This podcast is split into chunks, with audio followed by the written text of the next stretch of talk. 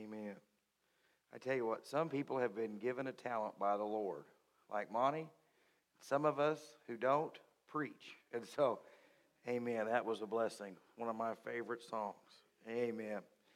Uh, tonight, if you have your Bibles and you would, find with me Matthew, the 14th chapter. And if you're taking notes tonight, and I hope that you will, the title is What to Expect When God Begins to Work. What to expect when God begins to work. So many times we think if God would just work in my marriage, or if God would just begin to work in our church, or if God would just begin to work in my life, every problem would disappear. And tonight I want you to know that God is willing to work in the life of any person, any marriage, and any church if we are willing for Him to work for His glory and not ours. You say, well, Jake, what about Jonah? God worked in Jonah's life even though Jonah didn't want him to. You know why God worked in Jonah's life? Was not for Jonah, it was for Nineveh. You say, what about the Apostle Paul? God forced him to serve him and, and found him on the Damascus Road. God didn't just do it for Paul, He did it because Paul was going to be the apostle to the Gentiles, people like you and I. And so when God begins to work, it is never for your glory or for my glory or this church's glory. It is always for Jesus Christ, the Lamb of God who was slain for the sins of the world. And so tonight I want to talk to you about what to expect when God begins to work. And I pray that that's what you want in your life for God to be at work. Like Shelley just said, that she's thankful for God at work in her life. I'm thankful that God still works in our lives. Amen? Okay, I'm glad that God still works in His church. And so tonight I want to hopefully show you that God will work if you and I will approach Him in the right way. I don't know about you, but I've had the privilege of baptizing a lot of people since I've been the pastor here, and I really surely and prayerfully hope that it happens more in the future than it has in the past. Amen? I hope that we see more people saved in the future than we have in the past. I pray that God would heal more people in the future than He has in the past. I pray that God saves more marriages in the future than He has in the past. Amen. And so tonight, what you have agreed with me, which amen just means you agree. And so uh, it always amazes me when a preacher says, And Jesus Christ, I'm so thankful for him dying for my sins and saving me. And all of God's people say, Nothing. Because it's just an agreement. And so if you didn't know what amen was for, that's what it's for. And so hopefully tonight you will be able to agree with not what Jacob Gray says, but what the Word of God says. And so, if you would pray with me, and we're going to jump right in. Father, tonight I know that, Lord, our only hope is you. And, Lord, our only hope for reaching this community, Lord, the only hope for raising a generation of youth and children to love you, Lord, is you. And, Lord, in a day and age when churches and believers, Lord, are being led astray by so many worldly things, I pray today that you would put your presence and your power at work in this church. Lord, to do great and mighty things for your glory and your glory alone. Lord, I ask for forgiveness for any sin that has come into my life or heart throughout the day, Lord, that you would give me the words to say tonight for your people. And Lord, I ask it all in Jesus' name. Amen. If you're taking notes tonight, and I hope that you will, the first thing I want you to write tonight is that God's power will be at work if his presence is acknowledged.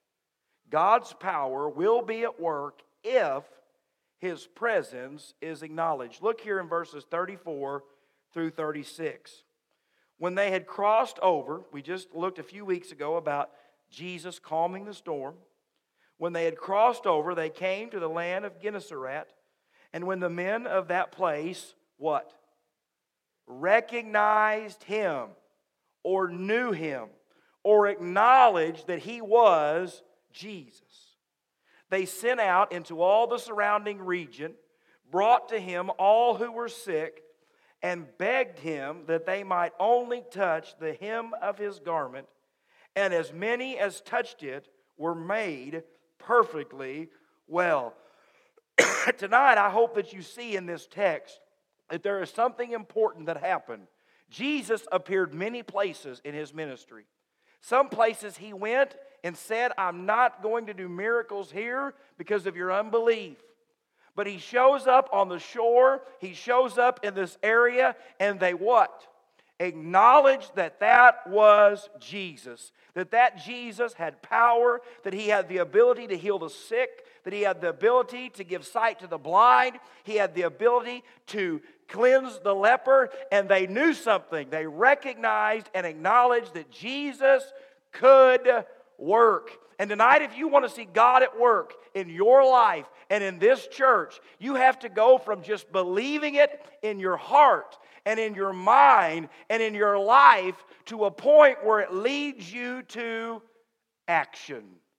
You see, I just asked if you would believe that you wanted more people to be saved and God to work and God to move, and you amen and amen. And it, for some of you, it looked painful. I just want you to know that. It was painful to get that out of you, but yet you have acknowledged that, yes, that's what I want. Yes, I believe that could happen. But these men went from recognizing him to what? To going to going to where the sick were and the hurting were and the broken were and brought them to Jesus. You see, tonight, if you really believe that God can bring back the prodigal, if you really believe that God can save the lost, if you really believe that God can heal the sick, you have to go from just believing it to applying it to your life and to mine. That means I have to go from just believing that Jesus Christ died upon the cross for my sins and yours, from sitting here to telling people that are what? Lost. If you really believe that God can heal the sick, the Bible says, let those who are sick come before the elders of the church and anoint them and pray over them. If you believe that God can heal the sick, you ought to be praying for God to heal the sick. You see, these men could have acknowledged Jesus and just went on about their way. They could have said, This is the, the man that we've heard all this about, and it's amazing that he's here, but we're too busy. We've got too many other things playing on. We've got so many other things to worry about. But they didn't. You see, Jesus' power would have been there whether they recognized it or not. And don't miss this. Jesus' power was with him whether they recognized it or not. But the only reason that he used it was because they acknowledged him and what? Brought those who needed a touch. You say, Jake, you mean that God only works when we want Him to? No, that's not what I said. But I want you to hear what Jesus said in John 14, verses 11 through 14. Believe me, Jesus is telling them, believe me that I am in the Father, and the Father is in me. Otherwise, believe because of the work themselves.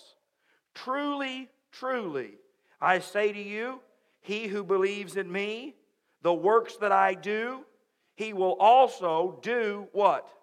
And greater works. Now, I didn't put that in there, but I've been a Baptist a whole long time. I've been a Baptist my whole life. I started out generally Baptist, and now I'm Southern Baptist, but I've been a Baptist my whole life.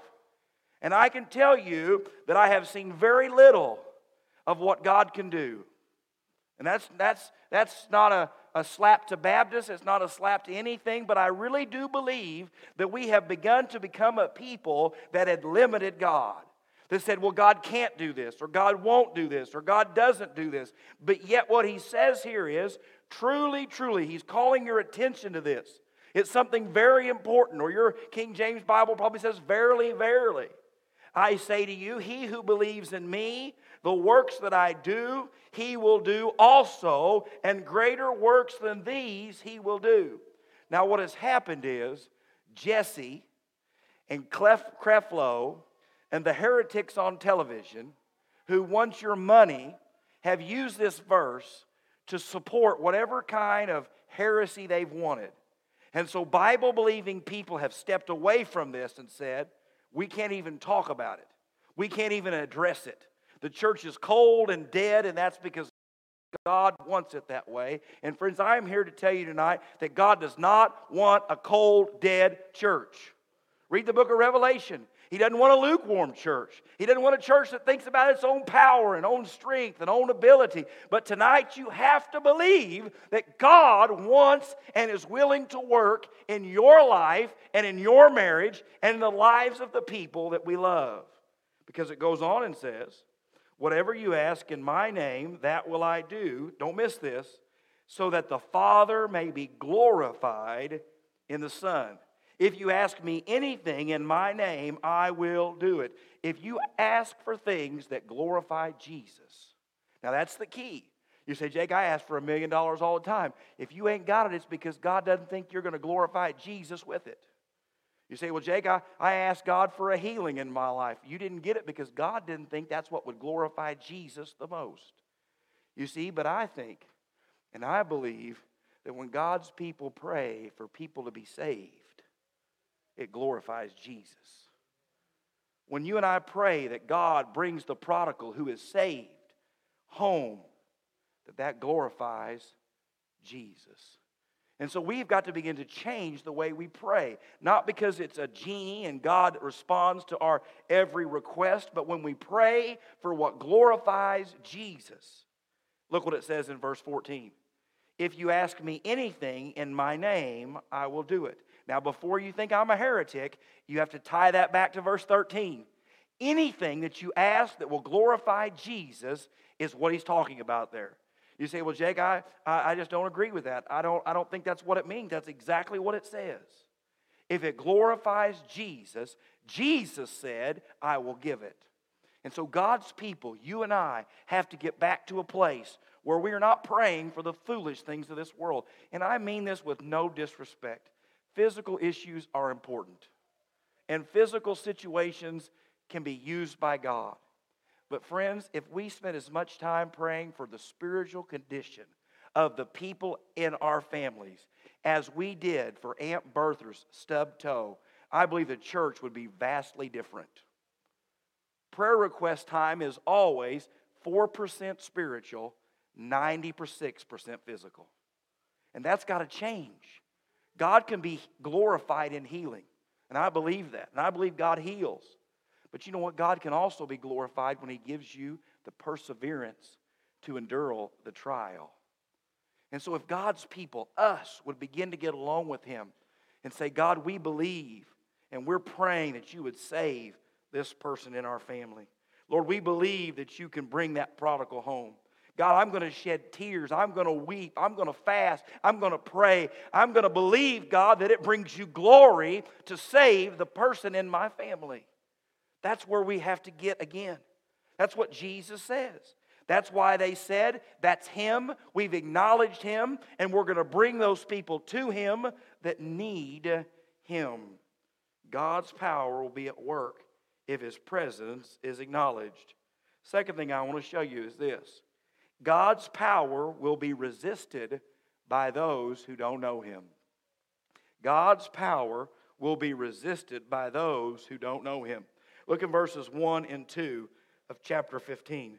Then the scribes and the Pharisees who were from Jerusalem came to him, saying, What do your disciples transgress the tradition of the elders? For they do not wash their hands when they eat bread. Now, don't miss this. These men had followed Jesus from Jerusalem to argue with him about washing hands not about the fact that the sick were just healed, not about the fact that those who had no hope had been given hope. They didn't want to come and celebrate the miracles that Jesus did. They came to argue with him about what tradition said about washing your hands. Now, don't miss this, because what we think of is the world, but these were the religious leaders of the day. And I have been in church long enough to see more nitpicking and more, well, this person doesn't do it exactly like I do. Or this person believes just a little bit different than I do. Or maybe we shouldn't do things just exactly like this. to know that most churches and most Christians spend more time arguing about hand washing, which I believe you should wash your hands, amen? And so um, the old joke you come out of the bathroom and your hands are wet and say, Oh, I forgot to wash my hands. That's just a joke, all right? Don't do that to people. But what we see here is so many times when God begins to work, and it'll happen here, no church is immune, no child of God is immune. We begin to nitpick and we begin to poke and we begin to prod and we begin to question. And I want to just read to you what the commentators, my commentary says about washing hands and their tradition of it. Good Jews were expected to perform ritual hands washing, perform during and after each meal. A person would first pour water over his hands with the fingers pointing up. And when the water reached the wrist, then he would point the fingers down and pour the water again this time allowing the water to drip off the fingers. If one mixed up this order or poured water both times with the hands pointed down or up, then the hands were ritually unclean. Each hand had to be rubbed with the other, but this could not be done until the other hand was clean. To neglect the first and the third washing was considered a serious sin, possibly a deadly one. Such washing was not prescribed in the Old Testament, was a tradition that had passed down to first century Jews by their elders. Hands up, hands down, wash them this way, and then together. Can you imagine that? They had just seen crippled men able to walk. They had just seen the sick and the blind healed. And all they could think about was do you have dirty hands. Friends, I want to warn us tonight as a church. I've got a lot of friends that are Christians. I've got a lot of friends that are pastors. I've got a lot of friends that, that, that, that, think they know everything about the Christian faith. And what I can tell you here is they make themselves to be Pharisees and Sadducees so quickly. When we just need to be celebrating what God is doing. That doesn't mean we abandon the scriptures, but God's power will be resisted by those who don't know Him. Listen to what John says in the sixth chapter, verses 28 and 29. Therefore they said to him, What shall we do so that we may work the works of God? And Jesus answered and said to him, This is the work of God, that you believe in him who he has sent. Friends, tonight we might not agree on everything. We might not always have the exact same beliefs about everything the little things, the minor things, the tradition of things. But, friends, we must believe that Jesus is who he says he is. We must believe that if we want to see God's power and working in our life, we have to let the little things fade away. We have to get off the arguing and the fighting and the disagreeing and the, the debates. And if Christians would just read their Bibles, as much as they read everything else that is put out by Christian writers who are trying to make a living, the church would be so much better off. The Bible says that this book will never return void. The Word of God will never return void, but yet I want to read everything except for this book. I'm not talking about secular reading, I'm talking about books about this book. Friends, I want to challenge you to read this book, to spend time in this book to pray. Spirit, I know that you can show me what it means. I know that you can show me what it says and dive in. Dive in at like a, a fat kid in a candy store, okay? I mean, just jump in. Me at a buffet, however you want to look at it, and just dig in to the Word of God. I'll get an email about that one. You can, you can guarantee that. That won't go over well. But this book, the Word of God, spend time studying it. You will not believe how many times I'll hear people say things like, well, the Bible doesn't say that. One that I hear all the time is about tithing. The New Testament doesn't teach tithing, it just teaches giving. Well, you're wrong. Matthew 23, verse 23. Woe to you, scribes and Pharisees, hypocrites, for you pay tithe of mint and aniseed and cumin, and have neglected the weightier matters of the law, justice and mercy and faith. These you ought to have done. He literally says tithing is what you ought to do. You're supposed to do that without leaving the others undone. He says you're supposed to tithe on these things, but don't miss this other stuff that is important as well the mercy, the grace, the faith, the heart issue behind it. But yet I had seminary professors teach me there's nowhere in the New Testament that it teaches that it's all right to tithe, that you're supposed to tithe. And I didn't even, it, didn't, right there it is. You ought to what? Tithe on these things. Now, this is not a sermon about money, it's a sermon about believing things that other people tell you that is not true. How about little kids? The one that you've probably heard the most is what kind of fish swallowed Jonah? And every little kid says, a whale. A whale swallowed Jonah. But the Bible does not say a whale swallowed Jonah. It says it was a giant fish created by God. How many of you have ever had the question of what did Eve eat in the garden? And it was, in everyone's opinion, an apple. But yet the Bible does not say it was an apple. And those are little things, but yet there are so many people who base their theology and their beliefs and their interpretations on things that do not come from this book. And tonight, the only way that you will keep from grieving the Spirit of God and getting in the way of God is trying to do in your life is to get back to this book and to read it and believe it the, the church needs to read the book of Acts. The church needs to read the book of Romans. The church needs to be reading and studying this book, being fed, so that when the things of this world that come in here, when the things of religious hypocrites comes in here, we know that this is what the Bible says. And the third and final thing, which I've kind of led into this, is God's Word must be our standard and nothing else. I don't know if you know this or not, but I tell you to take notes for two reasons. One, so that you can study through the week. Now, I know I'm not Dr. David Jeremiah. Trust me. I'd rather listen to him than me, too. But you could use it to study and to dig in deeper and, and to say, oh, that's what that means and that's what this means. And, and the second is to make sure that what I am teaching you is the Word of God. Because, friends, I am a, a person, I am not infallible, I am not inerrant. I make mistakes. I misinterpret words. I don't get the right grammar and the, and the language always right every time. And so you need to be studying, saying, Is this the Word of God? Am I being taught the Word of God? That doesn't mean you have to agree with everything that I preach. We're all different flavors of ice cream. It's okay. But on the things that matter, the things that cannot be negotiated, you have to know what the Bible says and why it says it. Because listen here in verses 3 through 9. He answered, Jesus.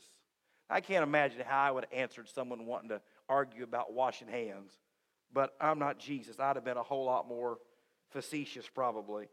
He answered and said to them, Why do you also transgress the commandment of God because of your tradition? For God commanded, saying, Honor your father and your mother and he who curses father or mother, let him be put to death. But you say, Whoever says to his father or mother, Whatever profits you might have received from me is a gift to God, then he need not honor his father and mother. Thus you have made the commandment of God of no effect by your tradition. Hypocrites. Well, did Isaiah prophesy about you, saying, These people draw near to me with their mouths and honor me with their lips? but their heart is far from me. And in vain they worship me, teaching as doctrines the commandments of men. You see, Jewish law required, it did not suggest, it required that younger family members ensure the care of their aged loved ones. And at that day, they didn't have Heritage Woods, they didn't have a nursing home. That meant they were to financially care for them or to bring them into their home and care for them.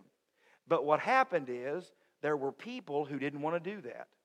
And so, what the Jewish religious leaders of the day had decided was if you'll make an offering to the temple, that will keep you from having to care for your aged loved ones.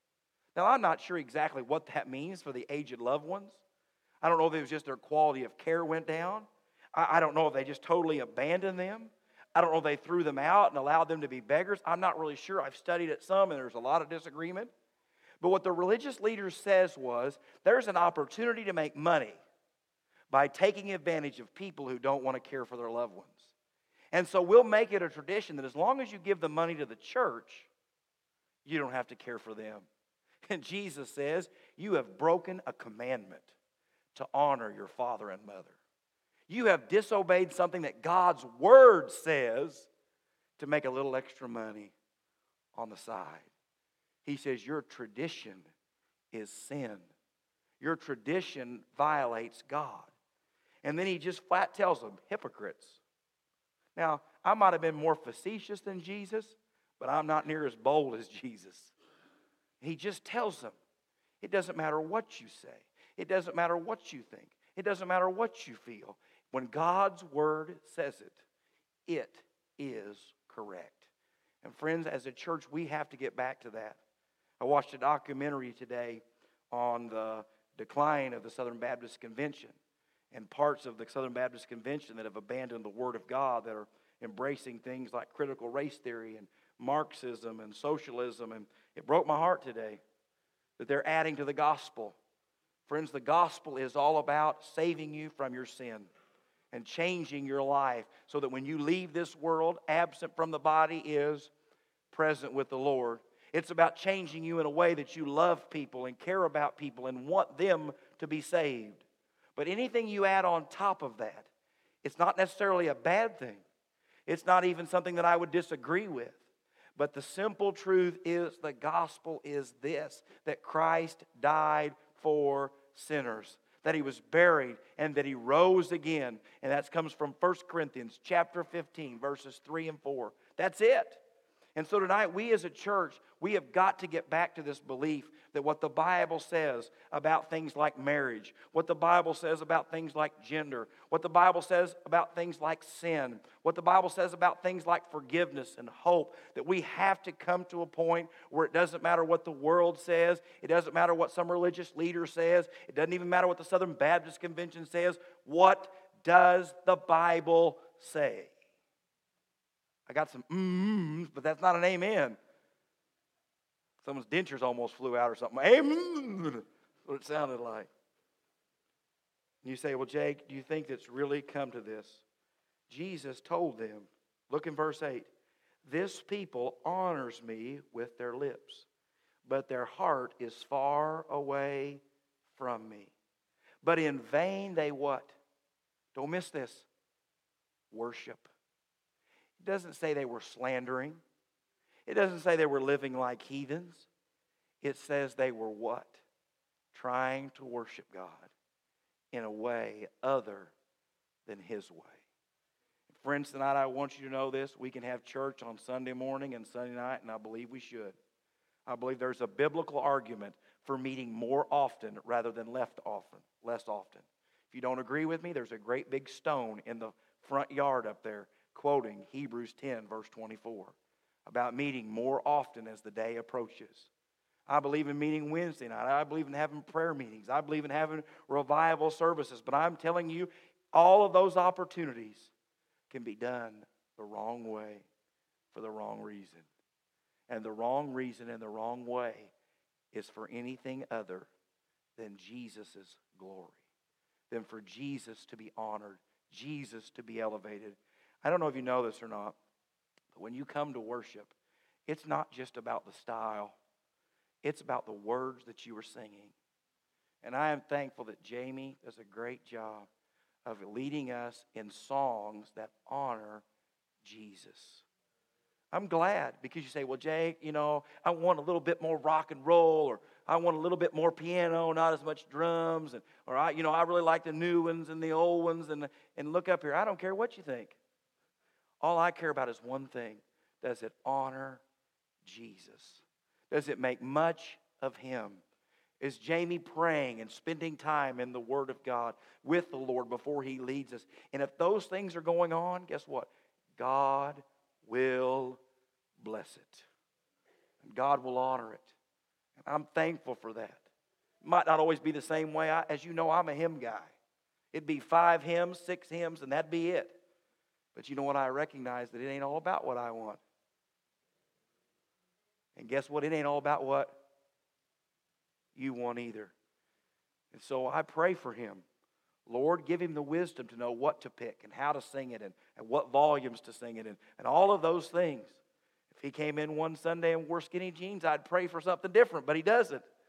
And I'm thankful for that. But even if he came in wearing skinny jeans, I'd say, Lord, as long as he's prayed about it, long as it's modest, you know, as long, as long you know, then I'd be okay with it. Friends, I'm telling you, we have lost people dying around us everywhere. We have people that are looking for hope that have none. Why do you think the televangelist and the crooked preacher on TV have such a following?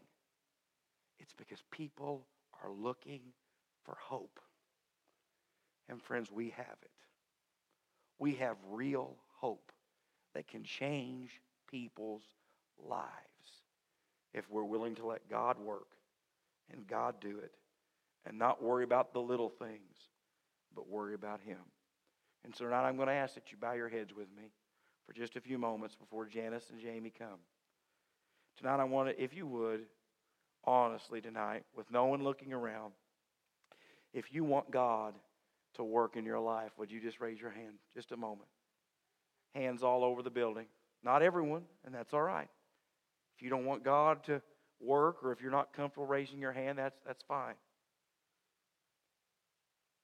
How many has got someone in your life that's lost or that's running from God and you want God to bring back? Would you just raise your hand?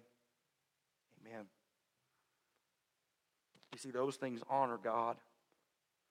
And if you and I tonight and tomorrow and the next night will get alone with God and say, God, I want you to work in a way that honors Jesus. Friends, if that person dies lost, they'll be Jesus is glorified in judgment.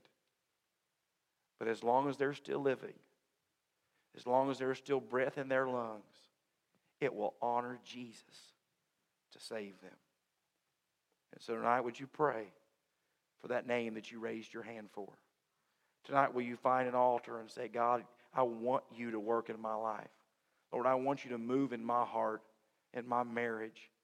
You say, Jake, that's not very fair asking us to raise our hands and then for us to come. You're the ones that agreed. And so if we believe it, why don't we put some feet to our belief? Why don't we put some action to our belief? But tonight, if you're here, no one's looking around, every head is bowed, every eye is closed. If you are not 100% sure that tonight, if you were to die and leave this world, that heaven would be your home. Tonight, I want you to hear this God will save you if you'll ask. The Bible says, if you call upon the name of the Lord, you shall be saved. And so tonight, if you leave here lost, it is not because God wants you to, it is because you have made that choice. The Bible says that if you will call upon the name of the Lord, you shall be saved. Jake, what does that mean? One, it means you've got to admit that you are a sinner, that you have rebelled against God, that you have broken his laws and commands and been his enemy. You say, Jake, I've never broke his laws. Have you ever told a lie? Stole a piece of gum? Then you're a sinner. Tonight, the Bible says that if you admit that you're a sinner, you have to believe something. Not that I can get you to heaven, not that this church can get you to heaven, but that Jesus Christ died upon the cross for your sins, and that he was buried and he miraculously, by the power of God, raised from the dead.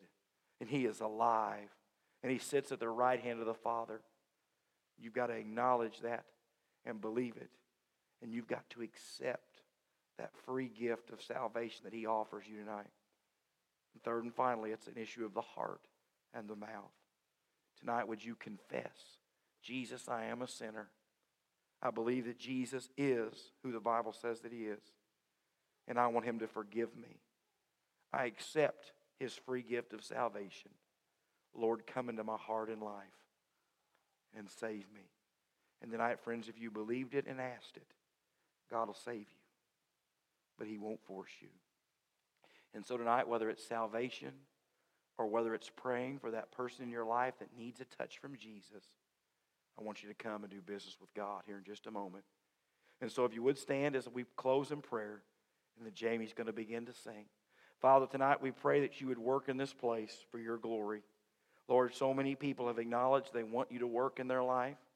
Lord, so many people have acknowledged that there's someone in their life that needs to be saved, that needs to be brought back as a prodigal. So tonight, Lord, I pray that you'd burden our hearts for those things, Lord, to honor Jesus in everything that we ask for. And so tonight, I pray that you'd break our hearts, hear our prayers, and work for your glory and your glory alone. And I ask it in Jesus' name. Amen. Today, as you have been listening to this sermon, maybe you have been thinking the Holy Spirit's been working, that I'd like to know more about Jesus. I'm not sure if I've ever been saved. Please reach out and contact us. We would love to share the gospel with you, pray with you with whatever's going on in your life. Or maybe you are a believer, but yet you've got some spiritual battles that you've just not been able to conquer. We'd love to join you in that battle. So please reach out to us. We would love and are waiting to hear from you. May God richly bless you in Jesus' name.